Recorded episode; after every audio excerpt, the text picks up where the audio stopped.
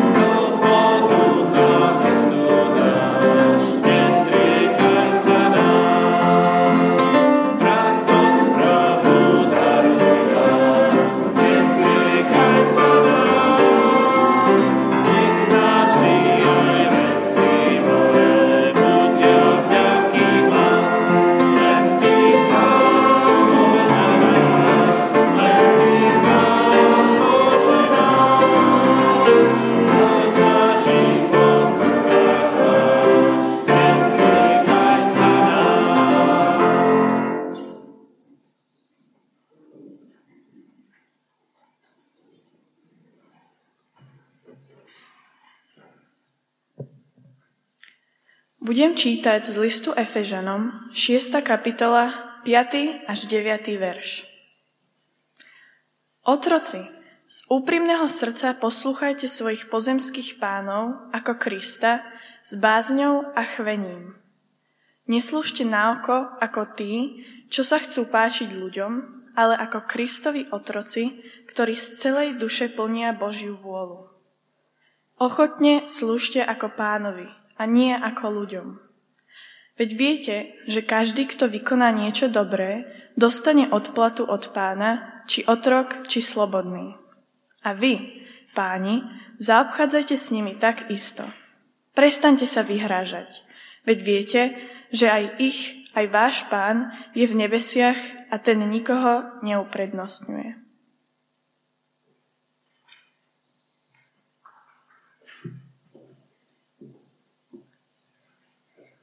Povstaneme k modlitbe.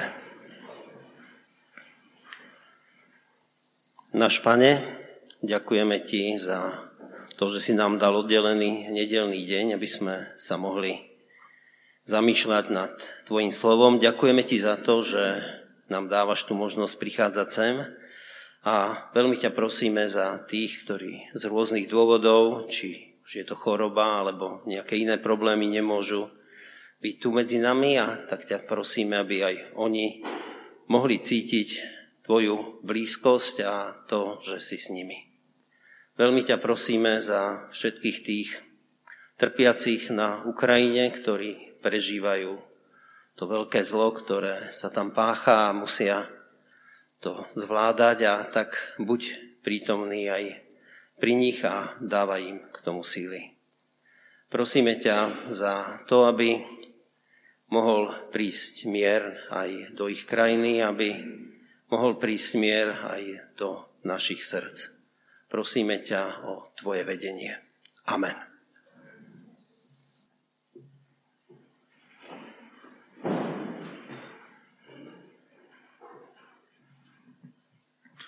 Budeme pokračovať čítania listu Efežanom zo 6. kapitoly 10. až 18. verš. Napokon, posilňujte, posilňujte sa v pánovi a v sile jeho moci. Oblečte sa do plnej Božej výzbroje, aby ste mohli obstáť proti úkladom diabla. Veď náš boj nie je proti krvi a telu, ale proti kniežatstvám, mocnostiam, vládcom tohto temného sveta a proti duchom zla v nebesiach. Preto si vezmite Božiu výzbroj, aby ste mohli v ten deň zla odolať a tým, že všetko prekonáte, obstáť. Stojte teda. Bedrá si prepášte pravdou, oblečte si pancier spravodlivosti a obujte si na nohy pripravenosť na ohlasovanie Evanielia pokoja. Nadovšetko uchopte štít viery, ktorým môžete uhaziť všetky ohnivé šípy toho zlého.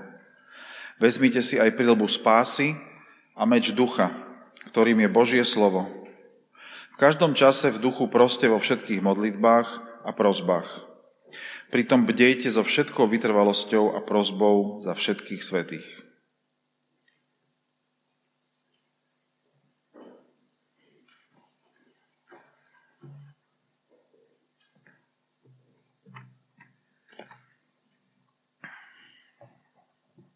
Dobré ráno.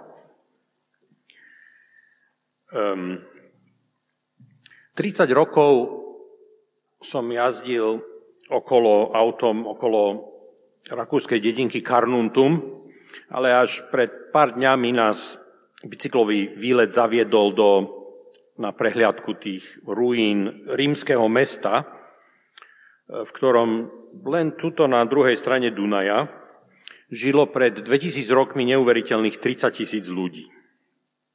Môžete tam obdivovať rekonštrukciu podlách vo vilách bohatších rímskych mešťanov, komplikovane poukladaných na takom systéme kamenných stĺpikov, aby do toho priestoru pod tými podlahami mohli v zime vháňať teplý vzduch. Nevieme, kto pred 2000 rokmi vymyslel podlahové kúrenie v strednej Európe, ale vieme, kto ho vyrobil.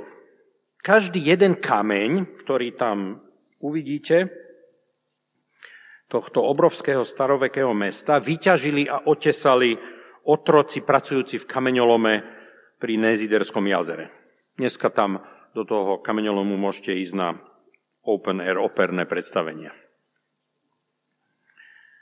V stredoveku si v Karnutume nejaký feudálny mocipán postavil zámok, z ktorého mal pekný výhľad na, na pozostatky obrovského víťazného oblúka, obďaleč a pohrdlivo ho nazval, že pohanská brána.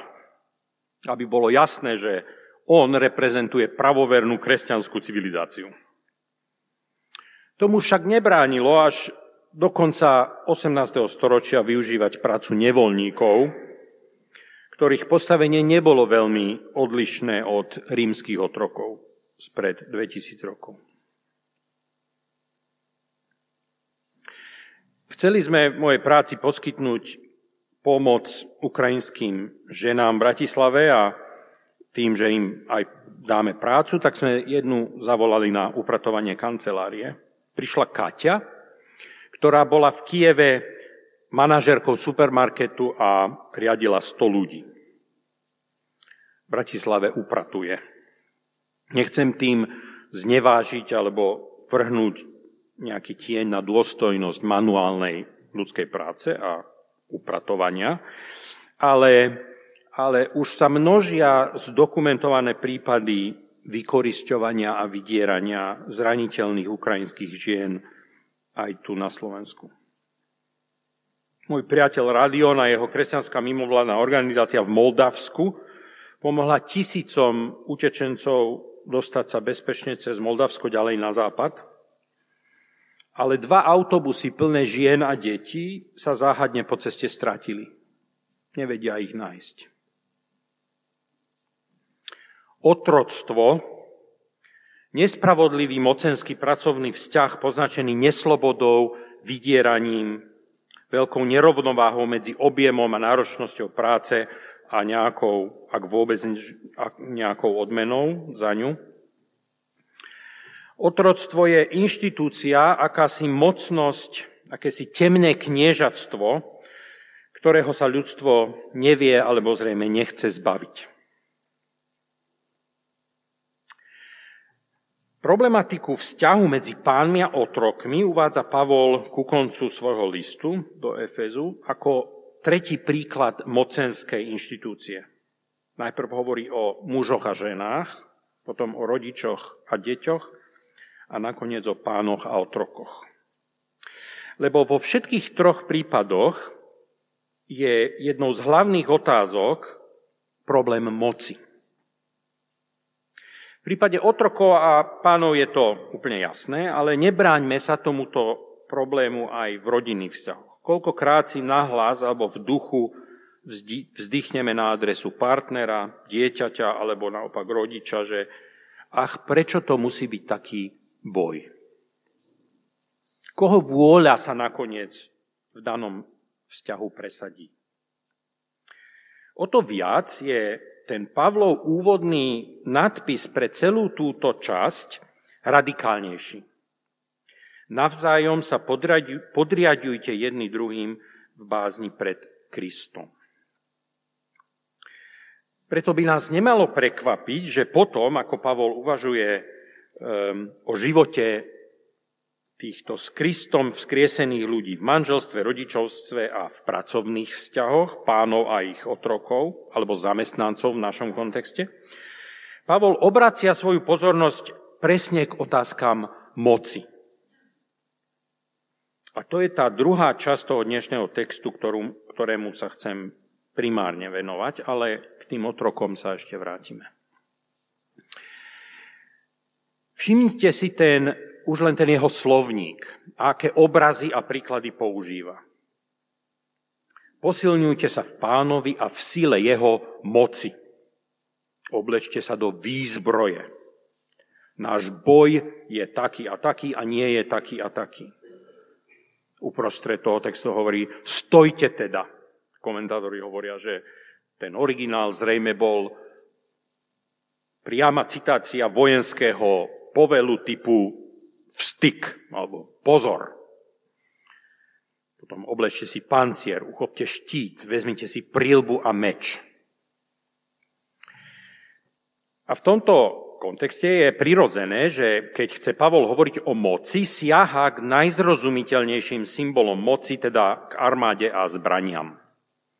Pripomeňme si, že Pavol píše tento list z rímskeho väzenia. Buď z Ríma, alebo priamo z F, ktoré bolo buď teda v Ríme, alebo v Efeze. Ale v oboch prípadoch by bol pod dozorom rímskych vojakov, zrejme veteránov z radov legionárov, ktorí dostali na dôchodok takú menej nebezpečnú prácu v závetri. A tiež je isté, že Pavol nemá žiadny dôvod mať o rímskych vojakoch romantické či naivné predstavy, aké môžeme mať my. V detskej besiedke či na hodine náboženstva by sme bežne pri vyučovaní tejto lekcie o kresťanských cnostiach dali deťom vyfarbovať obrázok výzbroje rímskeho legionára. Ako napríklad takýto.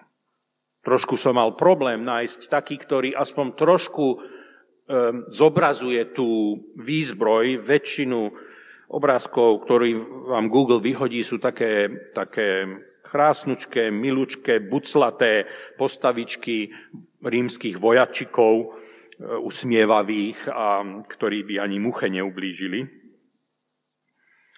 ale rímska armáda bola primárnym nástrojom šírenia, udržovania a konsolidácie imperiálnej moci a robila to s brutálnou efektívnosťou. Napriek tomu, to bol svet, s ktorým Pavol paradoxne vedel veľmi dobre pracovať a komunikovať. Spomeňme si na príbeh veliteľa väzenia vo Filipách, alebo jeho spoluprácu so stotníkom, ktorý ho deportoval pod rúškom noci od Židov zo životu nebezpečného Jeruzalema. Skutky 23. Alebo keď už ako väzeň od zúfalého a bezradného stotníka a jeho lodného kapitána preberá velenie nad loďou, zmietanou v búrke a zachraňuje život všetkým vojakom aj väzňom na lodi. Skutky 28.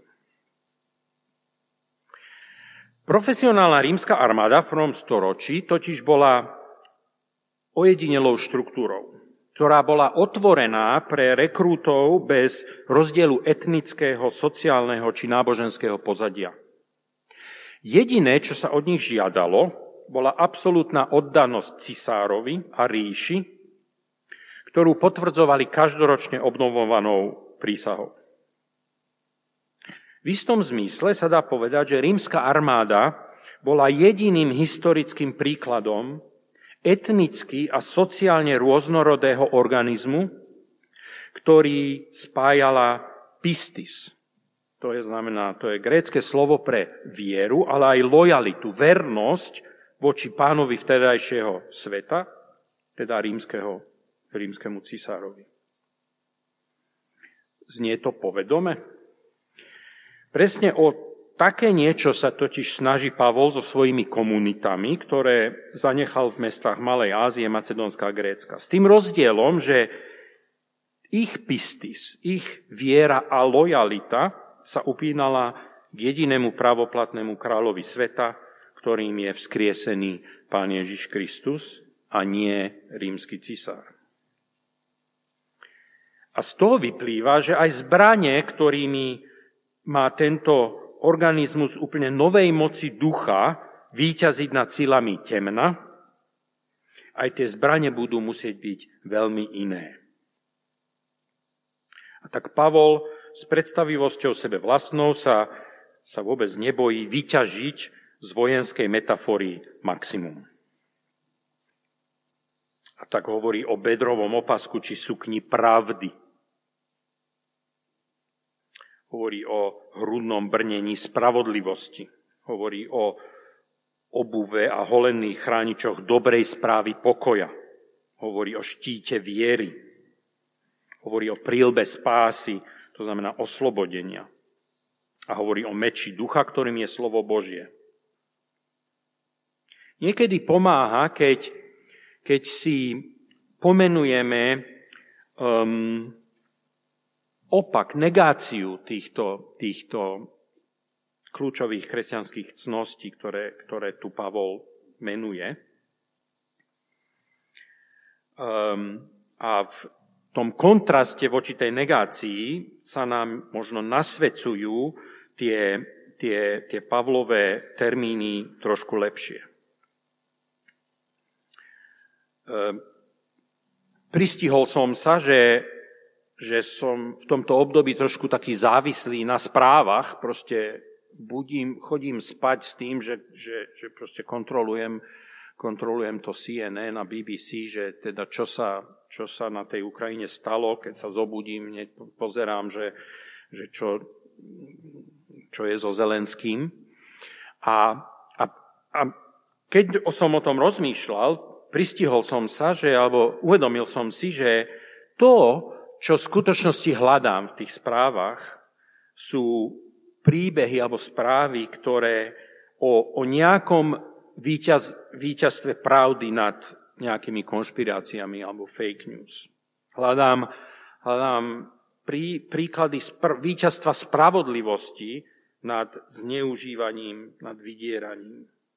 Hľadám nejaké dobré správy pokoja v kontraste ku šíreniu nenávisti, závisti, konfliktu. Hľadám príbehy nejakých krokov viery, ktoré, ktoré niekto urobil napriek strachu. Hľadám príbehy spásy, oslobodenia od nejakej zviazanosti a útlaku. Je zaujímavé, že, že že všetky, okrem, okrem uh, meča ducha, ktorým je slovo Božie, všetky tie obrazy sú obranné, obranné súčasti tej, tej zbroje. Celý tento obraz býva nadpísaný v Bibliách ako duchovná výzbroj, či zbranie duchovného zápasu. A vizuálne je to veľmi dobre vymyslené. Ale nakoniec často nevieme presne, že čo s tým obrazom máme robiť. Zopakujme si, že ten Pavlov kontext sú rodinné, spoločenské, vzťahové a ekonomické systémy a inštitúcie, z ktorých sa skladá náš každodenný život a ktoré v konečnom dôsledku tvoria kultúru celej civilizácie. A nad tým všetkým stojí Pavlova výzva, že nás Boh spolu s Kristom vzkriesil a uviedol spolu s ním na nebeský trón a tomuto Kristovi sú podriadené všetky tieto systémy mocnosti a štruktúry. A my sa pýtame, ako sa to môže stať.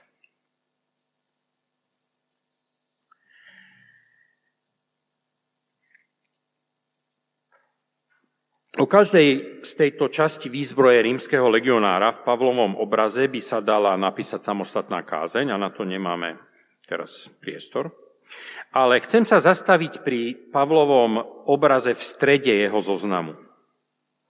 Obujte si na nohy pripravenosť na ohlasovanie evanielia, čiže dobrej správy, pokoja. Čiže nejaké evanielium pokoja. Nikde inde v Biblii nie je evaniel, slovo evanielium takto spojené. Je to evanielium pokoja je špecifický pavlovský výraz. Čiže ľudia vzkriesenia majú byť šíriteľmi posolstva pokoja, dobrých správ o miery. A veľmi podobne sa Pavol vyjadruje v druhom liste Korínským, 5. kapitole. Ak je niekto v Kristovi, je novým stvorením. Staré veci pominuli, nastali nové. To všetko je z Boha, ktorý nás zmieril so sebou skrze Krista a dal nám službu zmierenia. Veď Boh v Kristovi zmieril svet so sebou a nám uložil ohlasovať slovo zmierenia. Sme vyslanci Krista a cez nás akoby Boh napomínal. V mene Krista vás prosíme, zmierte sa s Bohom. Prečo na konci tejto úvahy Pavol vyzýva svojich čitateľov, zmierte sa s Bohom. Veď práve povedal, že Boh v Kristovi už zmieril svet so sebou. Ako my môžeme prispieť k tomuto zmiereniu? Keď sme s Petrom Kučerom rozmýšľali spolu o tejto sérii kázni, tak tiež sme rozmýšľali nad tým, že, že aké sú také nejaké Ježišové smerovky, nejaké evanieliové príbehy či udalosti Kristovho života, ktoré ilustrujú alebo osvecujú otázky, ktoré Pavol nadhadzuje. Pre mňa takým ikonickým príbehom zmierenia je podobenstvo o marnotratom synovi v Lukášovi 15. Príbeh dojemného zmierenia medzi hriešným a strateným synom a milostivým a odpúšťajúcim otcom. Už netreba nič k tomuto zmiereniu dodať, len sa s vďačnosťou veseliť na oslave, ktorú otec usporiadal. Ale tým ten príbeh nekončí, pretože prichádza starší syn. Sluha mu povedal, prišiel tvoj brat, tvoj otec zabil vykrmené tela, lebo sa vrátil zdravý. Starší syn sa však nahneval a nechcel vojsť. Otec vyšiel a prehováral ho, a on však odpovedal otcovi, pozri, koľko rokov ti slúžim, nikdy som neprestúpil tvoj príkaz a mne si nikdy nedal ani kozliatko, aby som sa zabavil so svojimi priateľmi. No keď prišiel tento tvoj syn, ktorý ti premárnil tvoj majetok s neviestkami, pre neho si zabil vykrmené tela. Ale otec mu povedal, syn môj, ty si stále so mnou a všetko, čo mám, je tvoje. A teraz sa patrí veseliť a radovať, lebo tvoj brat bol mŕtvý a ožil. Bol stratený a našiel sa. Známy ikonický príbeh, v ktorom otec pozýva k zmiereniu medzi bratmi a opäť robí on prvý krok. Všetko, čo mám, je tvoje. Otec dáva sám seba aj druhému bratovi, je úplne zraniteľný a vstupuje do medzery medzi dvomi bratmi a pozýva staršieho syna k zmiereniu. Ako by hovoril, pre Krista ťa prosím, zmier sa so svojim bratom. Tak sa zmieriš aj so mnou, lebo ja s tebou som sa dávno zmieril. Všetko, čo bolo moje, som ti dal. Najznámejší príbeh zmierenia o individuálnom ľudskom hriechu, pokáni a Božom odpustení nie je úplný, nie je dokončený bez pokračovania zmierenia medzi bratmi, medzi ľuďmi navzájom. A Ježiš ako majstrovský rozprávač necháva ten príbeh otvorený. Nevieme, ako to dopadlo. Služba zmierenia je pokračujúci a nikdy úplne nedokončený proces. Poďme späť k Pavlovi. Predčasom som kázal o najkračom Pavlovom liste Filemonovi, ktorý podľa mňa tak neprávom sa v Biblii zaraďuje až úplne nakoniec, je len taký, ako taký prívesok tej pavlovskej literatúry medzi tými tzv. pastoračnými listami v kontraste k tým, tým, tým teologickým vieroučným listom, ale tento list napísal Pavol z toho istého väzenia, z ktorého napísal aj list Efezanom, kde pomenováva princípy vzájomného podriadovania sa pre doménu manželstva, rodičovstva a pracovných vzťahov v podmienkach otroctva. Potom dráždi našu predstavivosť ponukou výzbroje duchovných zbraní, ktorými máme bojovať proti zlomenosti a prevrátenosti nielen týchto, ale všetkých domén a systémov, ktorými sme obklopení.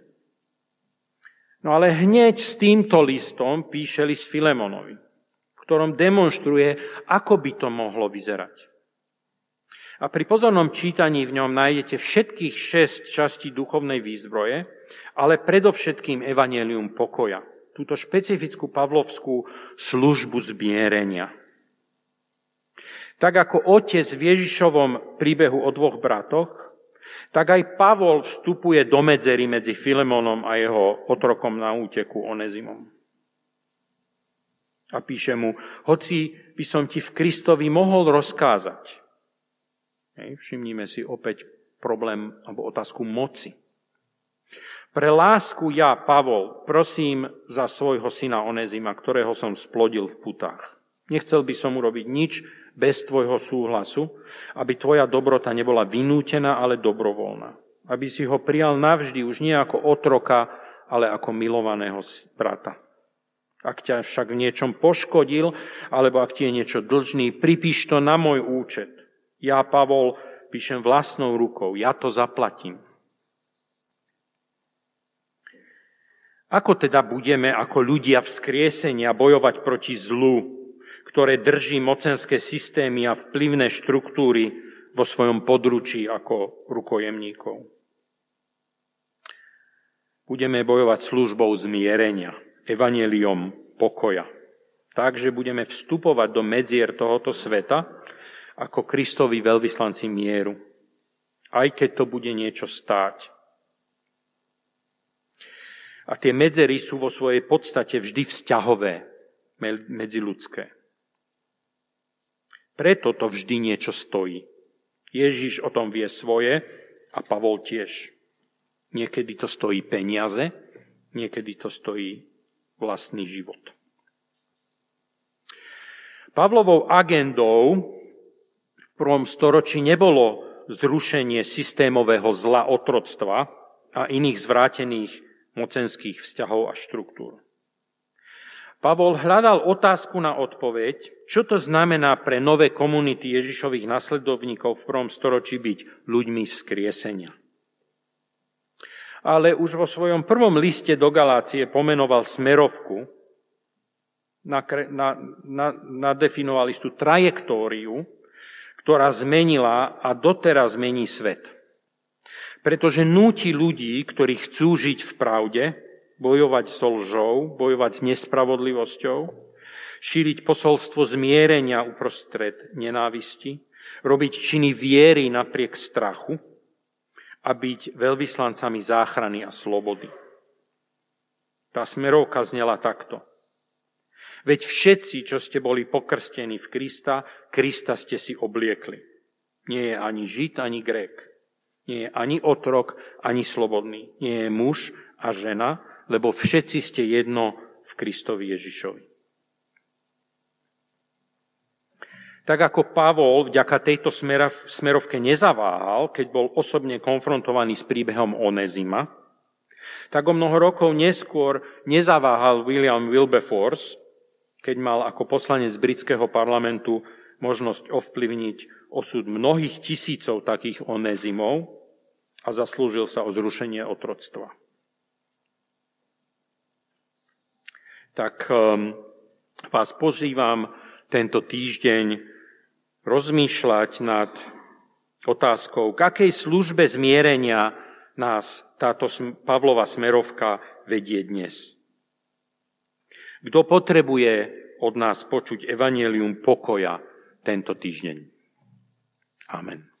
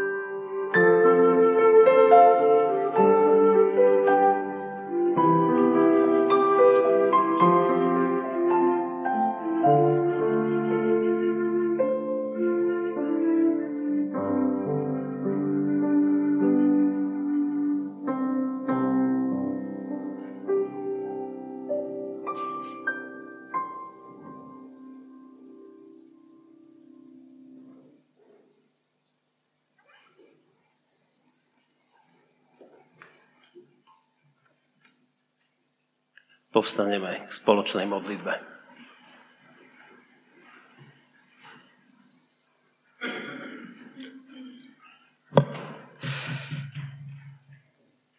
Bože, oče náš, naozaj sa nachádzame v ťažkej dobe, kde sme stratení a kde zistujeme, že tá presila tej duchovnej moci zla je obrovská a sme bezradní, ako proti tomu bojovať.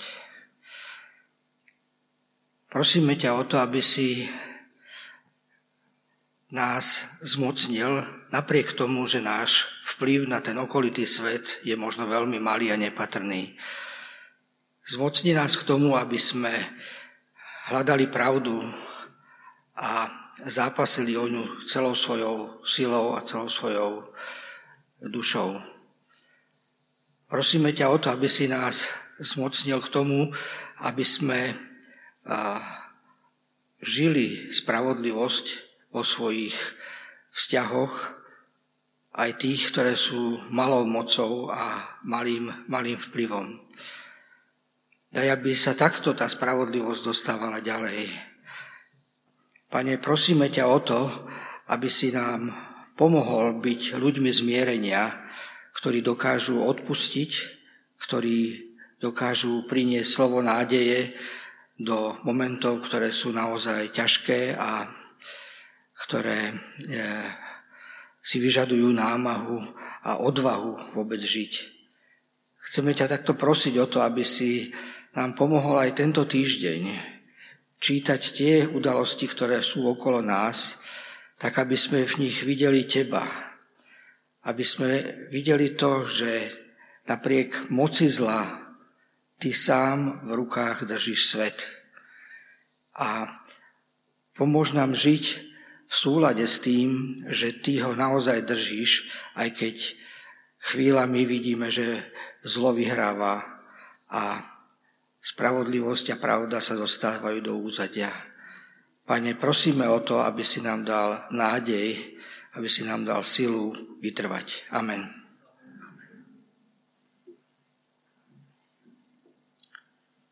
Nech nám dá náš Pán milosť, aby naše slova a činy boli slovami a činmi pokoja a zmierenia.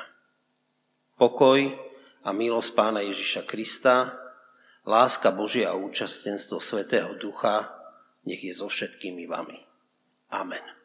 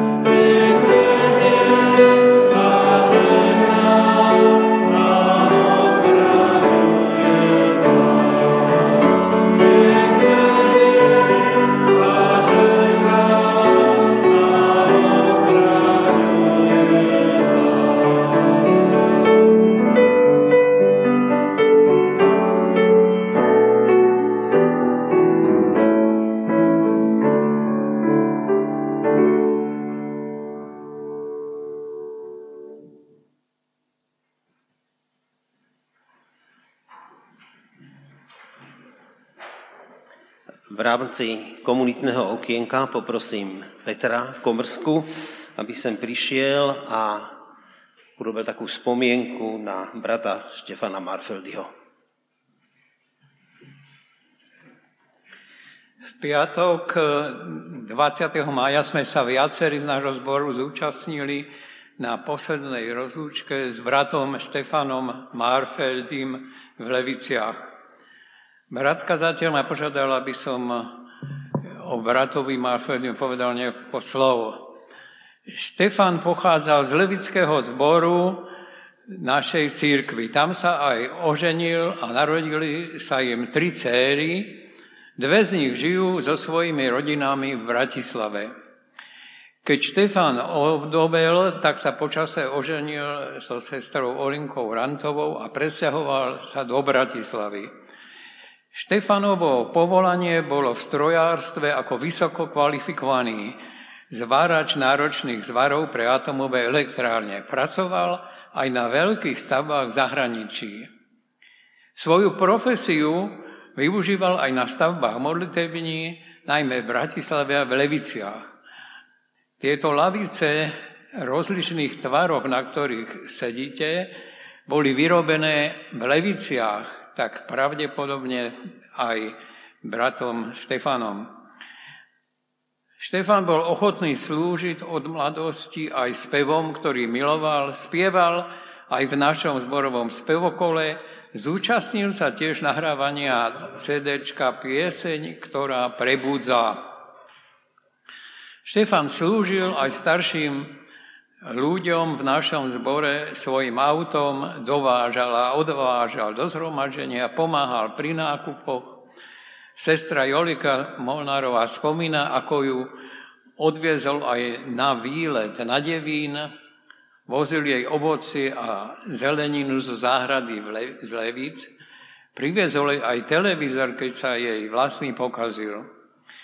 Vďaka Pánu Bohu za Štefanov život bude nám chýbať, budeme s láskou na neho spomínať, svojou ochotou pomáhať šíril Božiu lásku, v ktorú uveril. Nech Pán poteší tých, ktorým bude najviac chýbať a nám nech dá pozorné srdcia, aby sme im boli na pomoc.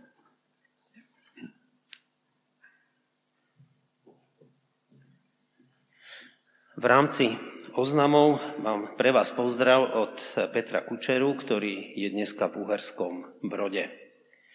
Počas týchto oznamov prebehne zbierka pre potreby nášho spoločenstva. Ďakujeme za finančnú podporu a za všetky príspevky, ktoré buď posielate na účet, alebo dáte pri tejto zbierke do košíku. Na budúcu nedelu budú bohoslužby ako obvykle o 10. hodine.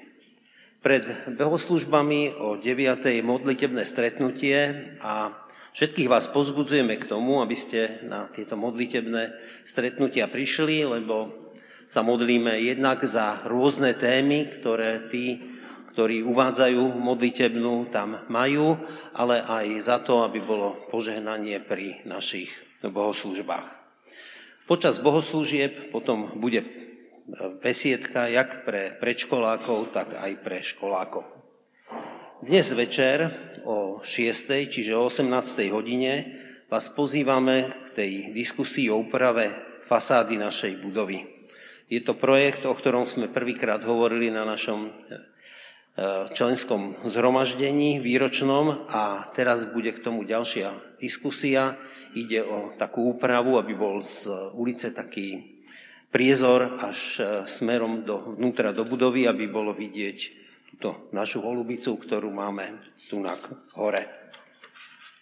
Okrem toho sú pravidelné e, stretnutia, ktorými, ktoré sú v týždni a je to mládež v útorok o 17.30, dorast v piatok o 5.00, čiže o 17.00 a kvapočky a mráčiky sa stretnú v sobotu o 9. hodine. Každý piatok ráno o 7 pokračujú v tejto sále modlitby za Ukrajinu a za súčasnú situáciu. Všetky také bližšie informácie o ostatných aktivitách alebo podrobnejšie o týchto nájdete na webových stránkach www.cbba.sk v časti aktuality. Prajem vám požehnanú nedelu a pekné využitie aj toho pekného počasia, ktoré je dneska. Dovidenia.